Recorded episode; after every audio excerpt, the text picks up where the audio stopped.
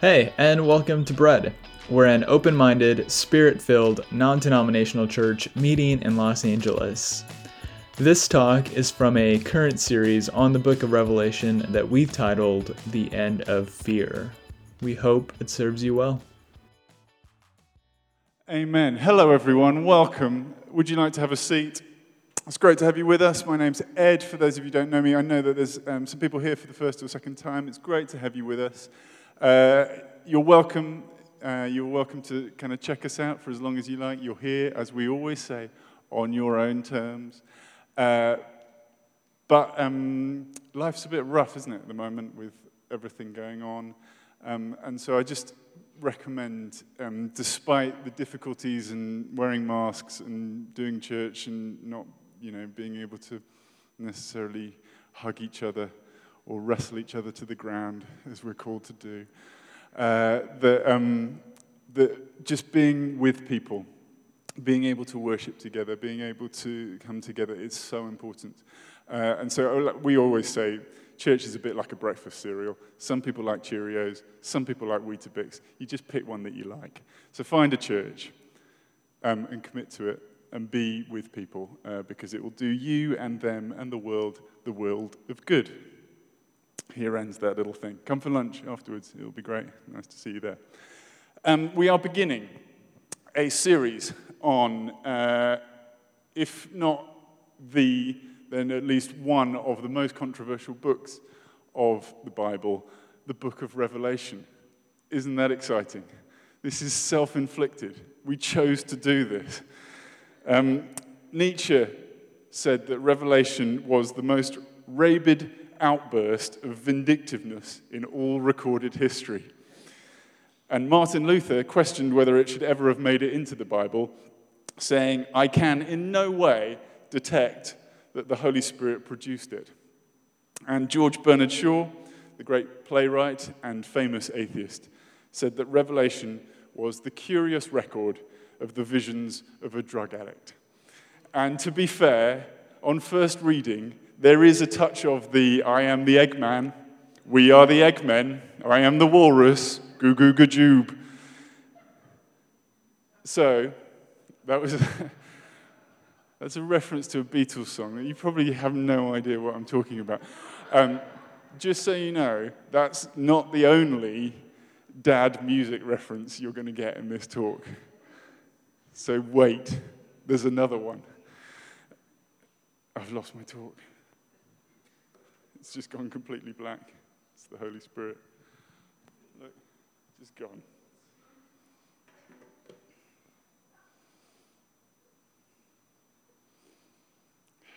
Bear with me. It's back. So, yes, people have, and lots of Christians sort of sympathizing with these positions, have given Revelation quite a wide berth, rarely, if ever, reading it or talking about it. In fact, in the Eastern Orthodox Church, it doesn't feature at all in their lectionary, in their daily readings. But on the other hand, some people have done the exact opposite. They have raised this curious book above all other parts of Scripture and become myopically obsessed with it. Forget the Gospels, those lives of Jesus, forget Paul. What's really important is revelation, or more accurately, a particular and maybe not very robust, bearing the weight of much scrutiny type of interpretation of Revelation. For these people, what really matters are things like raptures and antichrists and marks of the beast. And often they believe that Revelation should be treated like some sort of coded eschatological puzzle, which it is up to us to try and decipher. And when we do, we will give, it will give us our, our, sort of theological Hercule Poirot's, the keys to understanding what to expect and when to expect it when the world is plunged into a fiery end of game judgment. So forget Jesus' call to love our neighbors, forget the world changing significance of his death and resurrection. What's really, really important is whether the locust swarm in chapter 9 is a prediction of attack helicopters wiping out communist infidels. Spoiler alert, it's not. Not that long ago, um, in 1993, that is actually a very long time ago, a, um, a bunch of fanatical kind of revelation obsessives in a place called Waco in Texas, led by a man called David Koresh, uh, who believed he was, in fact, the second coming of Jesus, the Messiah. They believed that he would lead them against, in a sort of violent conflict against the forces of Babylon, which they believed was the US government. And the result was actually a terrible siege um, on their compound by the FBI, and countless lives were needlessly lost. A New Testament scholar going delighting in the name M. Eugene Boring said that no other part of the Bible has provided such a happy hunting ground for all sorts of bizarre and dangerous interpretations. And M. Eugene Boring is right. And whilst there's a sort of element of dark humor to all of this, it's actually very serious. And this is why I want us to be aggressive in our dismissal of the quackery. I've talked to enough people, many of them in this room, who may have not been exposed to the most extreme versions of this sort of teaching, but nevertheless have grown up petrified. Petrified of a rapture, petrified of an antichrist, petrified of a violent judgment of God, but most devastatingly, petrified of God Himself or Jesus or both. This is serious and it will not do. The central message of the New Testament is that God really, really loves you.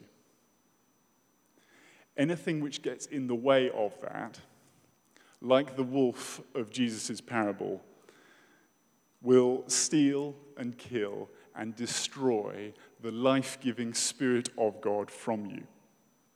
Which is why we all need to rediscover, or perhaps discover for the first time, what this book actually is, and maybe more importantly, what this book most certainly isn't.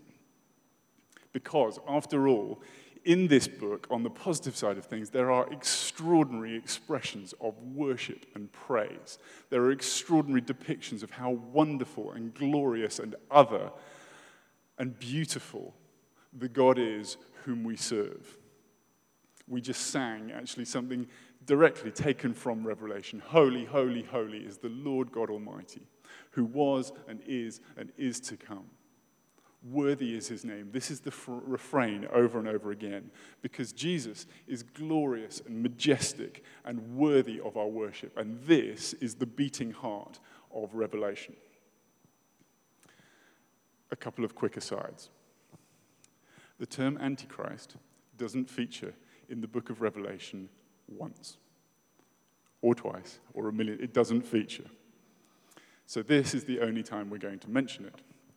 It's only in the Bible, in the epistles of John. There are about five references to it.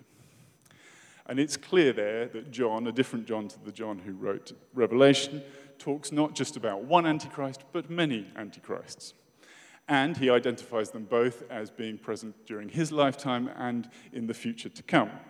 Because, most importantly, what John means by Antichrist is anyone, anyone at all, anyone at all who simply doesn't acknowledge Jesus. Let me quote just one of a few examples. 1 John 1 22. Whoever denies that Jesus is the Christ, such a person is the Antichrist, denying the Father and the Son. They are Antichrist. It's no more complicated or scary or blood curdling than that. So it would be very helpful for any of us who have been given this idea that an Antichrist is this sort of um, demonic, fiery, horrible Barack Obama type figure. That's a joke. Or whoever else it might have been. It would be good to shove that idea in the garbage where it belongs. Let us instead be people of the Bible. It is there for us to read ourselves and shirk the sub theological musings of oddballs. The Antichrist doesn't feature in Revelation, and neither does the rapture.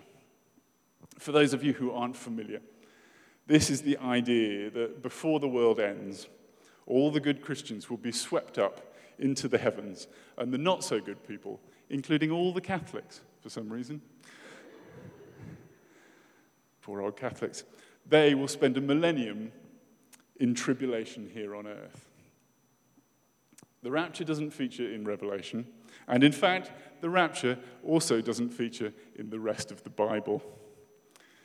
The rapture actually first came to prominence 2,000 years pretty much after the birth of Christianity. Before then, not talked about, not discussed, not even thought about at all because it wasn't there in the Bible. Only relatively recently, then, and basically based on a misreading of three verses in Thessalonians, has a whole intricate picture of this non biblical idea being constructed. And off the back of it, millions of books and TV series and films have been made, making the people who've made them millions and millions of dollars. The reason this non biblical idea took hold and gained such prominence is, in very basic terms, because towards the end of the 19th century and early 20th century, and by the way, it's sort of exclusively an American evangelical thing, it doesn't really exist elsewhere. But people were leaving the church in their droves. And pastors and preachers realized that a hugely effective motivator for people is fear. In fact, when people are afraid, they will believe and do and say almost anything. And so, here is an idea that makes people very scared, and people stop leaving church. Jesus could have motivated all of us by fear.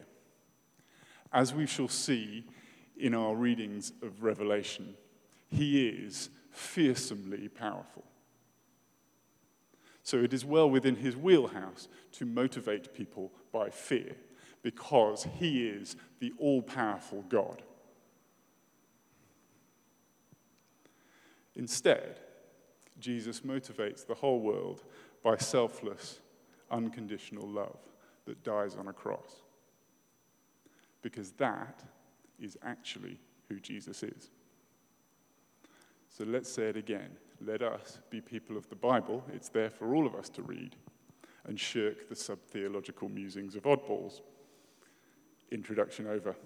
Let us see what Revelation actually is and what it isn't and begin at the beginning. This is chapter 1, verse 1. The revelation from Jesus Christ, which God gave him to show his servants what must soon take place.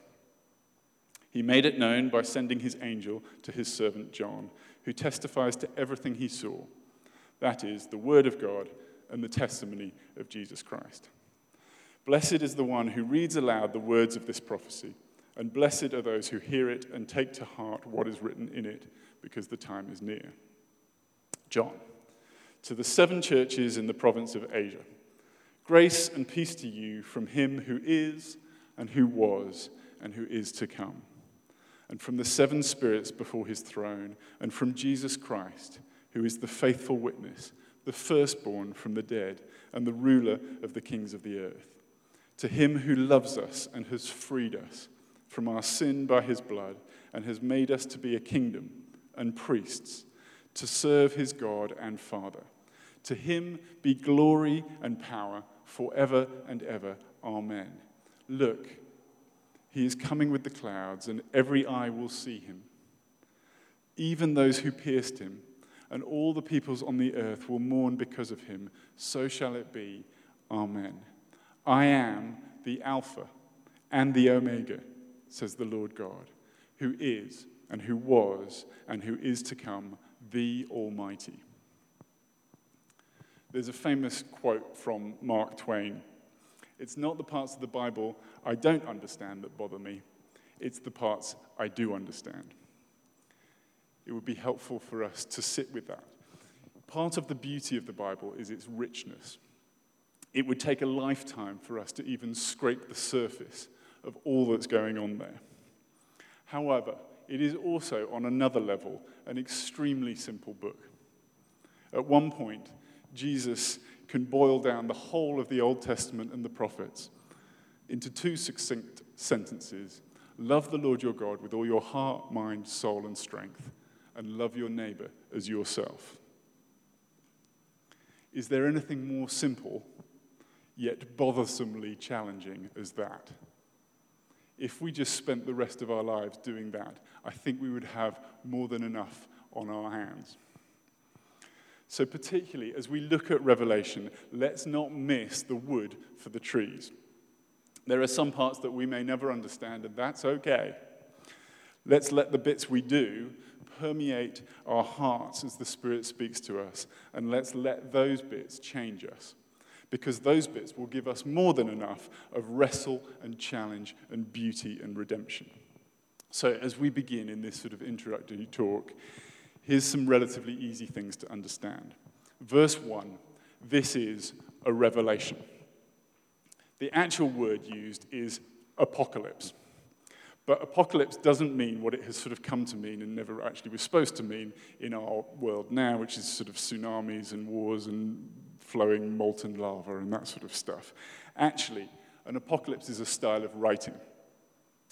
And it's a style of writing which is revelatory in nature. In fact, apocalypse writing was very popular in the centuries before and after Jesus in both the Jewish and Christian worlds.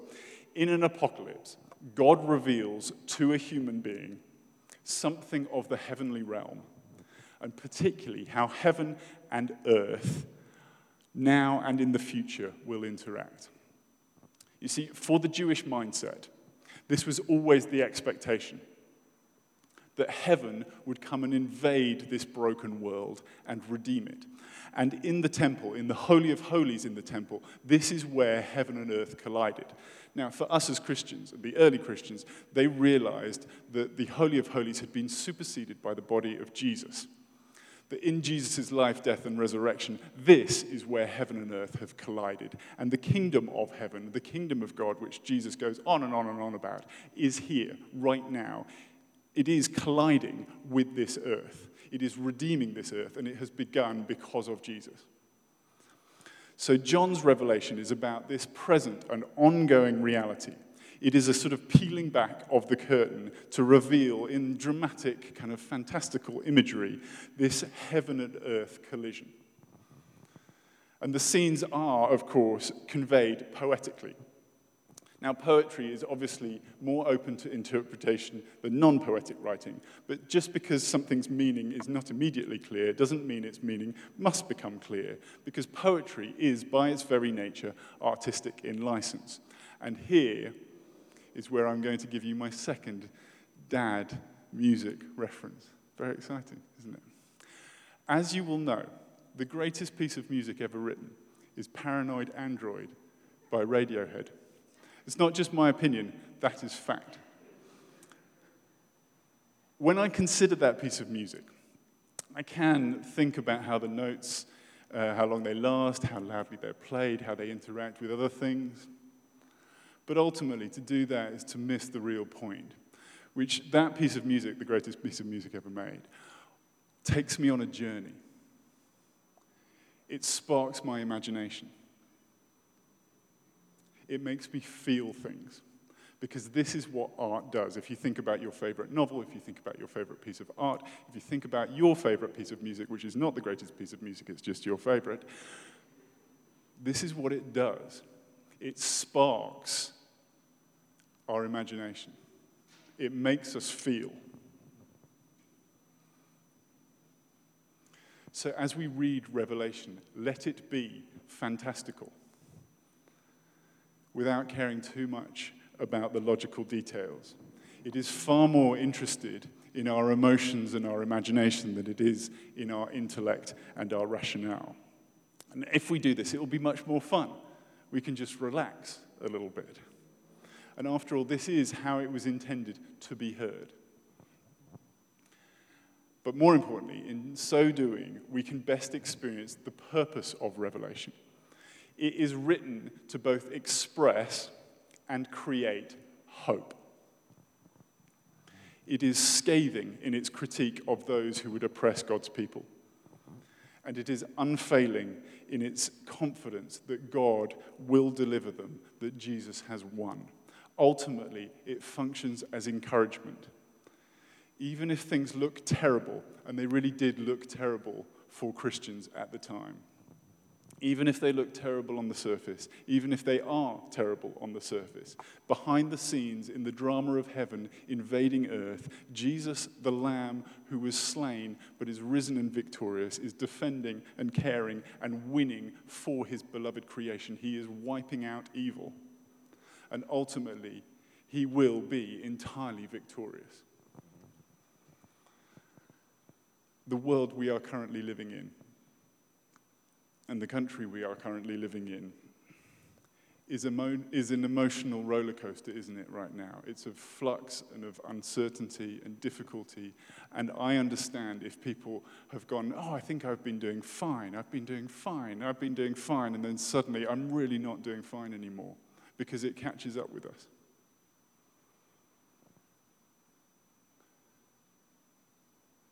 Hannah, my wife, was very selfishly sick all week. She does this at times uh, just to smite me. Um, and I'm quite good if my world is very well ordered around all the things that I want to do. But if something comes out of left field that I wasn't expecting, I get a little bit anxious. And because Hannah was so selfish and sick, I had to look after children and do jobs and all those sorts of things. This is a joke, by the way.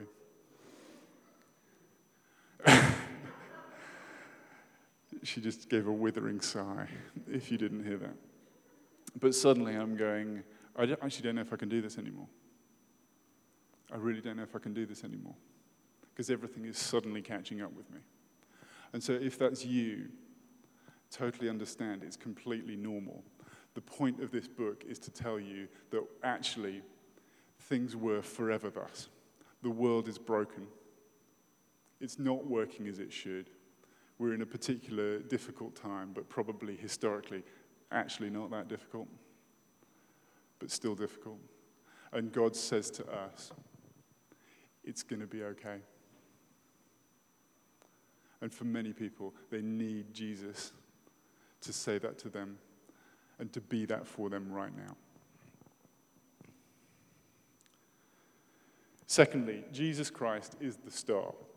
There is, this is a Revelation verse 1 from Jesus Christ and verse 2 about Jesus Christ. It is a continuation of the witness of Jesus, the same Jesus who walked the shores of Galilee, who befriended sinners, who healed the sick, the same Jesus who is the image of the invisible God, the same one who took on flesh and died for the sake of the world he loved, the same Jesus who rose victorious, poured out his spirit on all flesh. This is a point we're going to come back to. Thirdly, Revelation is also a letter, verse 4. Within it, there are actually seven letters written to seven different churches these are the churches in Asia closest to the island of Patmos, where John, who wrote it, has been exiled, and presumably he was the pastor of some or all of these churches, and he is writing to encourage them. That there are seven churches is significant uh, one, it's because there actually were seven churches, but also in biblical understanding, it's a sort of number of completion. And the point is, this is a letter written to those seven churches at that particular time for them and their circumstances, but also it is written to all churches for all time because we can identify with some of the things going on in those churches. And it is to us. It is not to the godless or the Babylonians or whoever. It is to the church because it is there as a piece of prophecy, verse 3. It is sent to tell us what God wants to say to us timelessly. You see, prophecy in a biblical sense is not about divination or, foretell, uh, or foretelling. It's not about uh, knowing the future per se. Actually, um, uh, divination and um, fortune telling are forbidden in Old Testament law because God is the one who knows all the details of the future, not us. Prophecy, in a biblical sense, is forthtelling as opposed to foretelling. It's about saying what God wants to say to people now. If you consider John the Baptist, famous prophet of Jesus' time, he proclaims to the people of God, Repent, because the Messiah is coming. Now would be a good time to get on board with the Messiah coming. Repent, come back to God, because the Messiah is coming. However, when the Messiah, Jesus, turns up, John the Baptist is not actually completely sure whether this is the person that he's been announcing because prophecy is not as concerned with the details of the future as the message to the present. Therefore, repent, he says, because the Messiah is coming. He becomes convinced that Jesus is the Messiah, but that's not the point. Do you get it? So, prophecy is about saying to us what God needs us to know right now. And as such, it involves elements of encouragement of hope, but also of gracious rebuke. These are the ways you're going wrong. Don't do it anymore.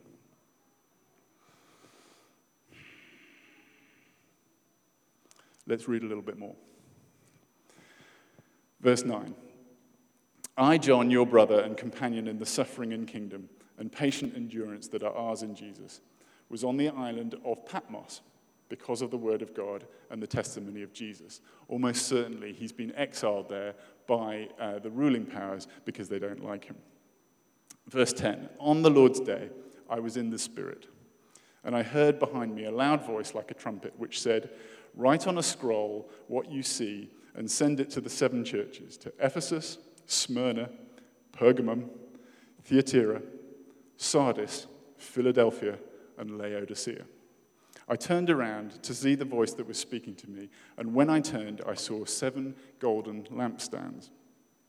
And among the lampstands was someone like a son of man, dressed in a robe, reaching down to his feet, and with a gold sash around his chest. The hair on his head was white like wool, as white as snow, and his eyes were like blazing fire. His feet were like bronze glowing in a furnace, and his voice was like the sound of rushing waters. In his right hand he held seven stars, and coming out of his mouth was a sharp, double edged sword. His face was like the sun shining in all its brilliance. When I saw him, I fell at his feet as though dead. Then he placed his right hand on me and said, Do not be afraid. I am the first and the last. I am the living one. I was dead and now look, I am alive forever and ever, and I hold the keys of death and Hades. As I mentioned earlier, ultimately, this is a book about Jesus. Jesus in all his glory and majesty. And so to end, I want to concentrate on a couple of sentences. Verse 16 His face was like the sun shining in all its brilliance. Here, if we can have it, is a picture of some people looking at the sun.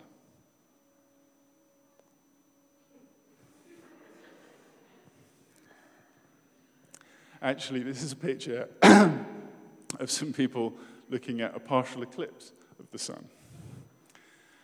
And the one person who isn't wearing dark glasses or averting his eyes uh, doesn't do that for very long he has to turn away because even a partial eclipse of the sun, if you to look at it directly for too long, the sun is so powerful that it will burn out the back of your retinas. And it has the power to leave you blind forever. When John sees Jesus in his vision, Christ's eyes are like blazing fire. And his face was like the sun shining not as a partial eclipse, but in all its brilliance. We have domesticated Jesus. We've made him cuddly and nice. And of course, he is. He holds us in his arms because he loves us. He leaves the 99 to find us who have gone astray. And he brings us back to him because he's the good shepherd who wants no harm to come to the most precious of his creation, humankind. But we've domesticated him because he's also wild and dangerous. He's intense and extreme. He's the King of heaven. He shines like a blinding white light. His radiance fills the heavens and earth. And he is awesome in the truest sense of the word. He demands awe in his magnitude. So I want to ask you how big is your vision of Jesus? It may be that you're going to need a bigger Jesus. John's vision of the real Jesus is so big that he says, verse 17, When I saw him, I fell as though dead. Here is a video of someone who's so scared that they faint as though dead. Watch the middle guy.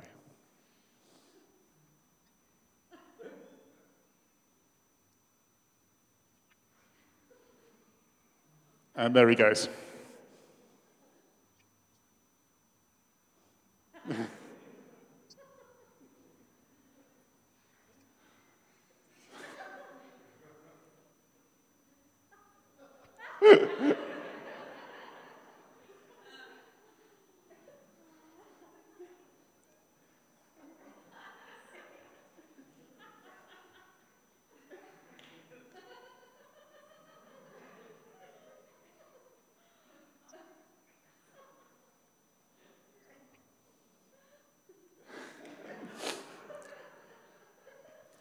Thank you very much. How big is your vision of Jesus? Vasovagal syncope is the technical term for that sort of fainting. When we see or experience something extreme, like the risen Jesus shining with all the brilliance of the sun, or simply a slingshot roller coaster, the emotion centers in our brain are activated, and then a signal is sent to the brainstem, which connects the brain to the spinal cord. And when those connections happen, you get a message telling your blood vessels to dilate and your heart to beat much more slowly. If all this happens too quickly, because the emotional response has been so intense, you faint. You fall down as if you're dead, like that poor guy. I did enjoy the other two really having fun at his expense. Fainting like this is actually so extreme that our primary survival instincts, the survival instincts that have kept us alive for thousands and thousands and thousands of years, the instinct that we have to fight or to flight, these are overridden, and instead we just faint. This is the enormity of the vision of the risen Jesus. Our bodies literally cannot take it. So, how big is your vision of the king? We've domesticated Jesus, but he will not be held back. I want to suggest that there's some very good news here. Because the bigger and the more powerful, the closer to the heavenly blazing sun of a Jesus we actually see him to be, the more we might actually take seriously what he has come to do in our lives. The more he will have the power to heal the sick. The more he will have the power to raise the dead. The more he will have the power to change this beautiful but desperately unjust, unfair, broken world into a glorious heavenly kingdom the more powerful he is, the more able he is to keep you safe, to hold you, to take all your fear and anxiety and to replace it with his unconditional, uncompromising love. Because this is the God in whose presence people cannot stand. This is the God in whose presence people fall to the floor, though dead. Such is his power, such is his majesty. Verse 17, my favorite bit of the whole thing. Then he placed his right hand on me and said, Do not be afraid. I am the first and the last. I am the living one. I was dead, and now look, I am alive forever and ever and ever, and I hold the keys to death and Hades. Jesus is fearsome in his power, but the very first thing that he says in this whole book is the most often repeated command in the whole of the Bible, which is this do not be afraid. Do not be afraid. Do not be afraid because Jesus has won. Jesus has done it all and he loves you. and He's there for you, and He places His hand on your right shoulder and says, Don't be afraid. It's going to be okay. Everything is going to be okay.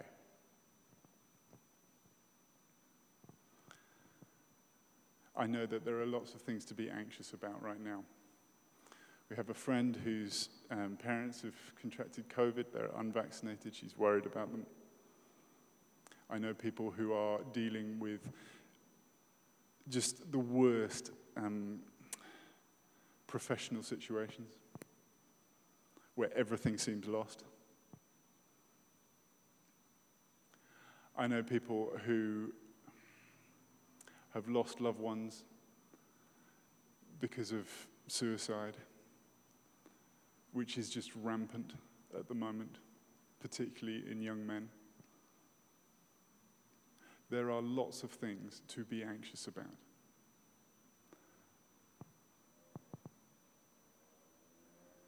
This letter was written at a time where persecution amongst Christians was at its height, where everyone was thinking Jesus is going to return any moment, and yet we're getting slaughtered. What are we going to do? And this letter is written to say there is hope, there is encouragement, that Jesus is winning, has won, and will win. And we can be safe with him. But let us not domesticate him. Let us not hold him in our own ideas of how big or powerful he is. Let him be who he actually is so that he can keep us safe, so that he can be the God he actually is do the things that he actually wants to do, which is redeem the whole of humanity. There's so much evil around, there's so much horrible stuff in this world.